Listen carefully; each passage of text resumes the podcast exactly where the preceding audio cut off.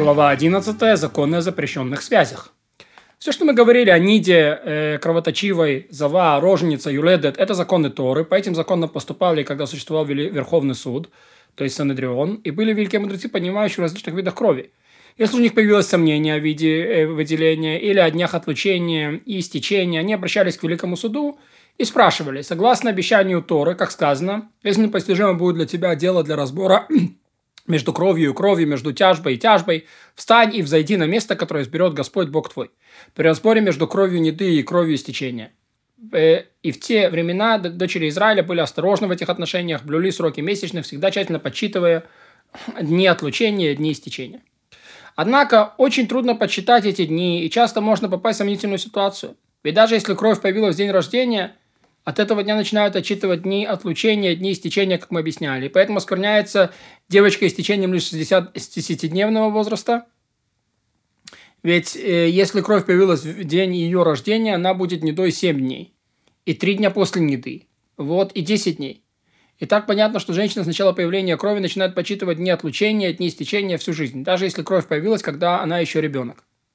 Однако, во времена мудрецов Талмуда стали возникать большие сомнения в определенных видах крови, запутались сроки месячных, поскольку не у всех женщин были силы подсчитывать точно дни отлучения, дни истечения.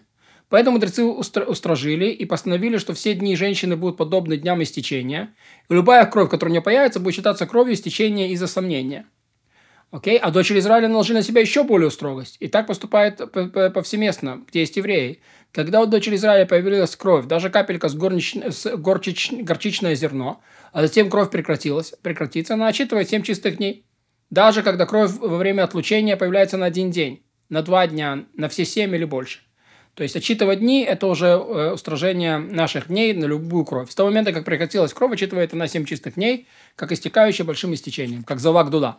И в ночь на восьмой день совершает омовение, ибо в седьмой день начитается кровоточивой из-за сомнений. Или же днем восьмого дня, если есть там стеснение, о котором мы говорили, что не получается, что страшно возвращаться, и, по, и только потом будет разрешено сойти с мужем. Вся коронство в наше время считается как бы рожающей в истечении должна читать семь чистых дней, как мы объяснили. И распространился обычай в Шинаре, в земле Израиля, в Испании, в странах Запада, что если появляется кровь во время дней исполнения, окей, okay, что такое дни исполнения? На протяжении всего э, 40 дней после рождения мальчика, 80 дней рождения девочки, как в Дмей Тагара, вот, то хотя бы и появилась она после того, как женщина читает, отчитает 7 чистых дней и совершит омовение, должна читать снова 7 чистых дней после того, как прекратится кровь.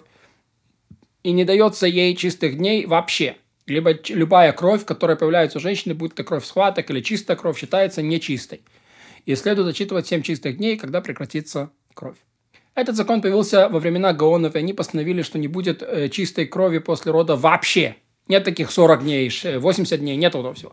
Ведь устражение, которое принято на себя во времена мудрецов Талмуда, состояло лишь в том, что если появляется нечистая кровь, следует отчитать 7 чистых дней. Но крови, которая появляется в чистые дни, после почета и омовения не опасались, поскольку это чистые дни. После родов не годятся ни для неды, ни для истечения, как мы объяснили. И слышали мы, что во Франции до сих пор по закону Талмуда совершается идти во время чистой крови после отчета чистых дней и омовения от нечистоты, рожающего в истечении. Это зависит от обычая каждой общины. Вот. Но это было во времена Рамбама. Это э, они отличались тогда от, от э, восточных общин. И законы и девственной крови в наше время таковы. Даже если невеста еще ребенок, не пришло и время крови месячных, у нее никогда не появлялась с крови, совершают, и муж с ней заповеданное сойти и отстраняется. И все это время, пока у нее идет кровь из раны, потеря девственности считается нечистой, и после того, как кровь прекратится, должна читать 7 чистых дней.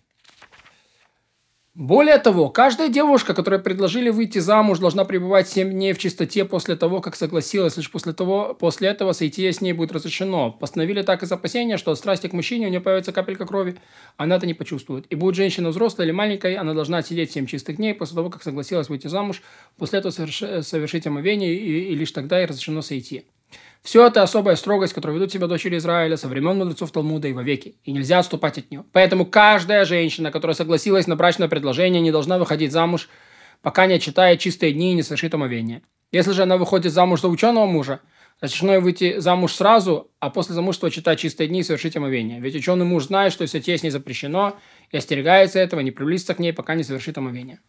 Законы пятен когда не, не чувствуешь, что истекает кровь, нашла пятно. В наше время такие же, как мы объясняли. И нет в них ничего нового, или же иного обычая. Но при каждом пятне, которое мы говорили, что женщина, у которой оно появилось, чиста, она чиста. При каждом пятне, котором мы говорили, что женщина, которая появилась нечиста, если размер пятна не, не, не дает оснований подозревать истечение, она должна читать 7 чистых дней со дня, когда было обнаружено пятно. Если же размер пятна дает основание подозревать истечение, женщина должна читать 7 дней после дня обнаруженного пятна, поскольку появление крови не подобно появлению пятна. И при всех обстоятельствах, когда мы говорили о роженице, когда она чиста, она чиста в наше время – и женщина, у которой появились белые выделения, льзноватая кровь, это чиста даже в наше время, ведь наложили строгости лишь при появлении нечистой крови, а эти выделения считаются нечистыми.